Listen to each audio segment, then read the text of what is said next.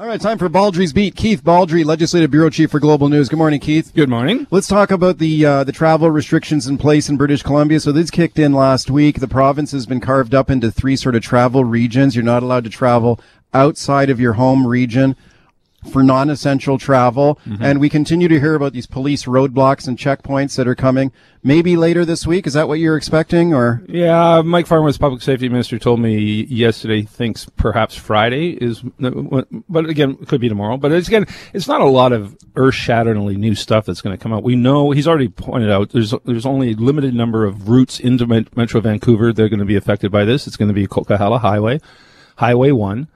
Uh, and it, it's not going to be checkpoints in downtown Vancouver or Burnaby. And they're not going to be like, like 24 hours a day either. No, no. They're going to be like now and like occasional. At probably peak traveling time. And again, in the BC Ferries also, of course, uh, is going to have some, some monitoring there again, the expectation is you're not going to see a lot of people traveling. I mean, people are not traveling in great numbers right now. The goal is to keep it down to only essential travel. There's going to be people who are going to try to skirt the rules as they've been skirting the rules since day one, but it's not a lot of people. Okay, let's listen to John Horgan here speaking yesterday, the premier, and he was asked about the enforcement at the ferry terminal specifically, and here's what he had to say.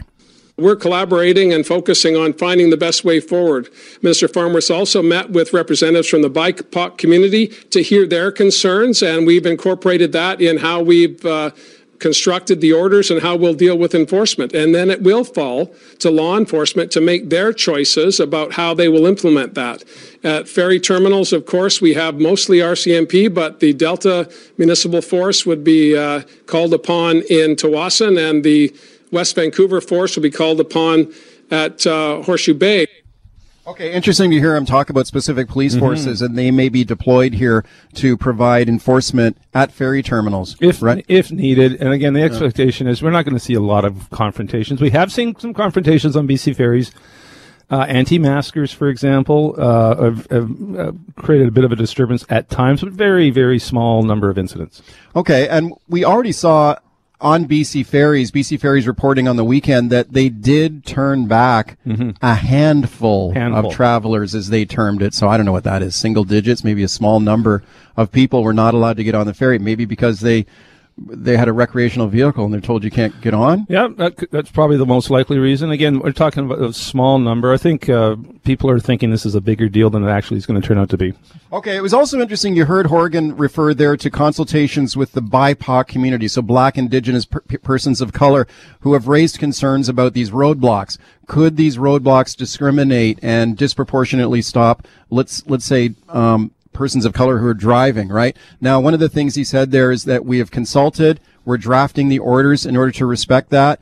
And I think what you're going to see here, tell me what you think, but Farnworth told me on the show yesterday that these roadblocks are going to stop everybody, mm-hmm. right? So it's not like the police are going to say, pick no, someone out and say, no, "You pull exactly, over, I want to no, talk to you. this you." Is like a They're counter, going to stop everybody. It's like a counterattack program. Nobody gets to avoid the counterattack. You have to go through. You're going to be talked to, so it's going to be everyone. Now, it's conceivable that commercial trucks will be waved through because they are essential services and obviously emergency vehicles. But no, if you're on a highway and you have to go through this roadblock, everyone's going to get stopped. The numbers seem to be going in the right direction. Is that right? Like they we're are. trending down.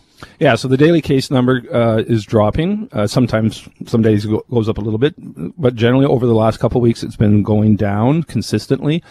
Uh, the number of active cases, uh, which is that 14 day period, that's been going down significantly. The number of people in self isolation because they've got the virus or they've been in uh, close contact with someone who's got the virus and they've been exposed to it, that's gone down like 22% in, in uh, about 10 days.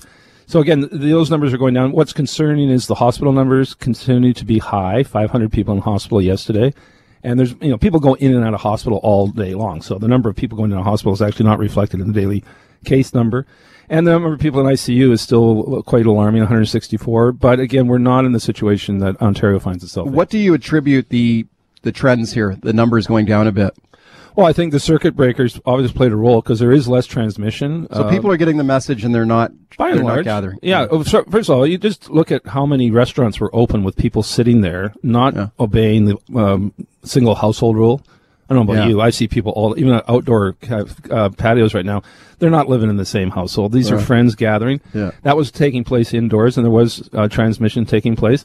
So, and also Dr. Bonnie Henry this week said uh, contact tracers who interview people who have COVID 19 are picking up the fact that people have fewer contacts now, so than they were a few weeks ago. So if you have fewer contacts, the virus is not going to spread as much, and that's what we're seeing. Okay, more people getting vaccinated too, right? So Yep. we're up to what thirty percent of the Thir- oh, population. more than is that, rece- 30, 37%, Wow, almost 36.5%. We're doing about 1% a day.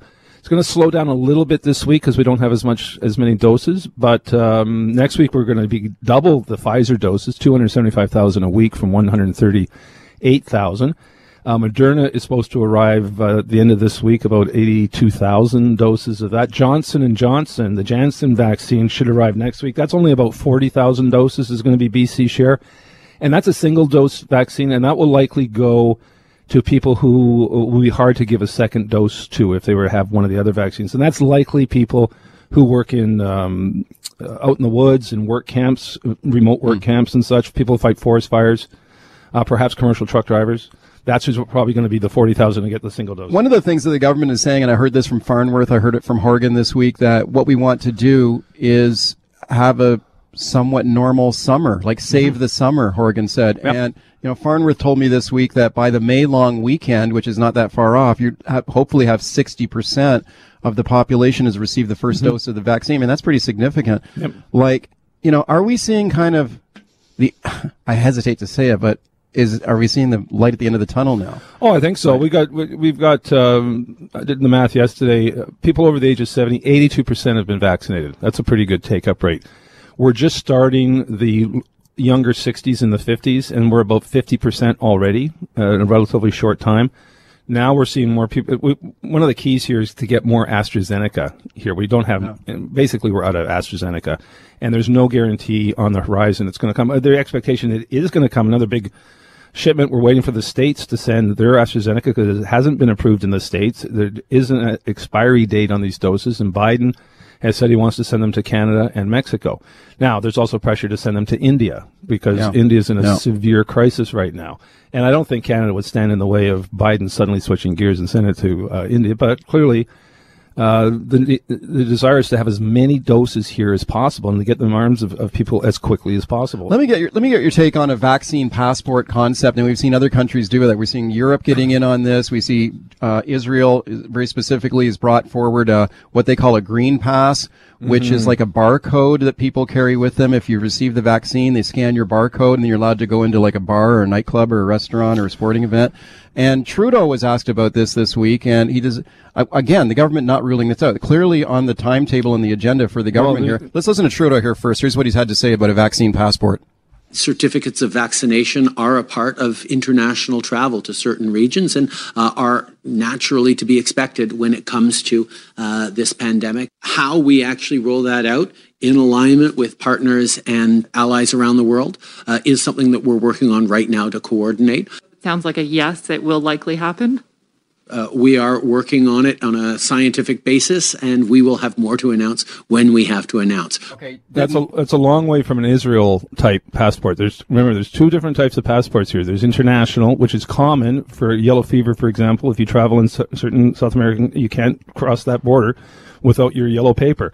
Right, now, right. but there's also a domestic passport, which is I think a little more problematic and controversial to say. You know, you can't go into a theater or a restaurant unless you have that passport. I don't think that's what he's talking about. I think he's talking about international travel, which is much more common. Right, and which Canada may not have any choice but to bring in some Yeah. sort of an international travel vaccine. If other countries have that, Well, other countries are going to have to follow. if they're suit. requiring it, Yep. you know, if other countries are saying you've got to show uh, proof of vaccine to get into the country, well, obviously we'll have to issue proof. But again, it's different than a domestic passport. Yeah. Okay. So we're watching that one closely. All right. It's Baldrey's Beat. Keith Baldrey from Global News. And the phone lines are open. 604-280-9898 is the number. 604-280-9898. Star 9898 on your cell. Chris in Surrey. Hey, Chris. Hi, guys. Hey, I'm 67 years old. I'm a cancer survivor. I've been trying for two months to book my appointment for a vaccination online with no success. I don't know how people are doing it. My question for you, Keith, is will the government actually send me an appointment to get my vaccination? Because I, I've given up. For two months I've been trying. I've given up. Oh, that's unfortunate to hear. I mean, you certainly should be have got your booking by now. Are you on the government get get vaccinated uh, website, Yeah, online I, I registration? had my claim file number and everything, so I, I haven't received anything from the provincial health officer. You know, saying. you and how did you want? How did you want to be notified? Was it by, by text or email? Yeah, by email. Hmm. And Well, I that's haven't good. got it. And Check your you know, junk I- file. Check your junk It. folder. Have you checked your junk folder? Oh yes, yes, I have. Okay, okay, I'm just checking because that's weird. Like I Yeah. think you, you should have got the shot by now already. Yeah, 67. Definitely. Um, if you want off air, you should uh, give the producer your your contact numbers, and I'll see what I can do. Yeah, yeah. Send me an email, okay, Chris? Mike at cknw.com. Okay, thank you. Okay. Um, Thank you. M- Mike in Maple Ridge. Hey, Mike. Mike. Yeah, go ahead. Yeah, it's uh, we're in Richmond here. Quick question for you. I'm inoculated. I've had my first shot. Again, a cancer survivor, 29 years, twice over. We have some uh, uh, property we lease up country. At 38 acres, there's 10 trailers on this property. We've had some rain and windfall damage. How do I go about uh, evaluating if I need the insurance company to come in and uh, Ooh. Yeah. you know what I'm saying? Uh, Yeah. Um, I can fuel up in Chilliwack. I can. We can get there. My wife's inoculated. Also, we can get there without uh, stopping anywhere. Um, same thing on the way back. no Okay, no Yeah, contact with anybody. I don't, I don't know what to do. You're the third person to contact me with with uh, recreational property that suddenly has damage and insurance is involved. And I honestly don't know what the answer is. I mean, it's not spelled out on the on the restrictions in terms of whether that's an exemption. Well, I don't think that would be essential travel. Well, if it's involved with an insurance claim and and Re- financial really? risk, perhaps. Again, we don't know the answer. to That that is You know- that is not on the list. Here's the other thing, though, uh, is like the, Farnworth told me yesterday. The police at these roadblocks will have discretion, and they will use common sense when they're talking to people and allowing them potentially to go through the roadblock. Right now, you know, like if someone says to a cop, well, "I'm going to check on a recreational property," I'm not sure what the cop's judgment is going to be on something like that. It but if you say, from police officer to police officer. It- Anybody remember the days when we went through the U.S. border? You'd get a different response from a border agent one day and a different response from a border agent the next day. Well, you know what? It still comes down. You don't have to provide proof of where you're going or what you're doing. It doesn't sound like it anyway. So at the end of the day, it's still going to be kind of an honor system It is. in a way. And and Farnworth has compared it to the checkpoint, the the uh, the counterattack checkpoint for drunk driving. And I wonder how many people have dri- driven up to one of those checkpoints that maybe they've had a drink or two, and the police officer says, "Have you had anything to drink today?"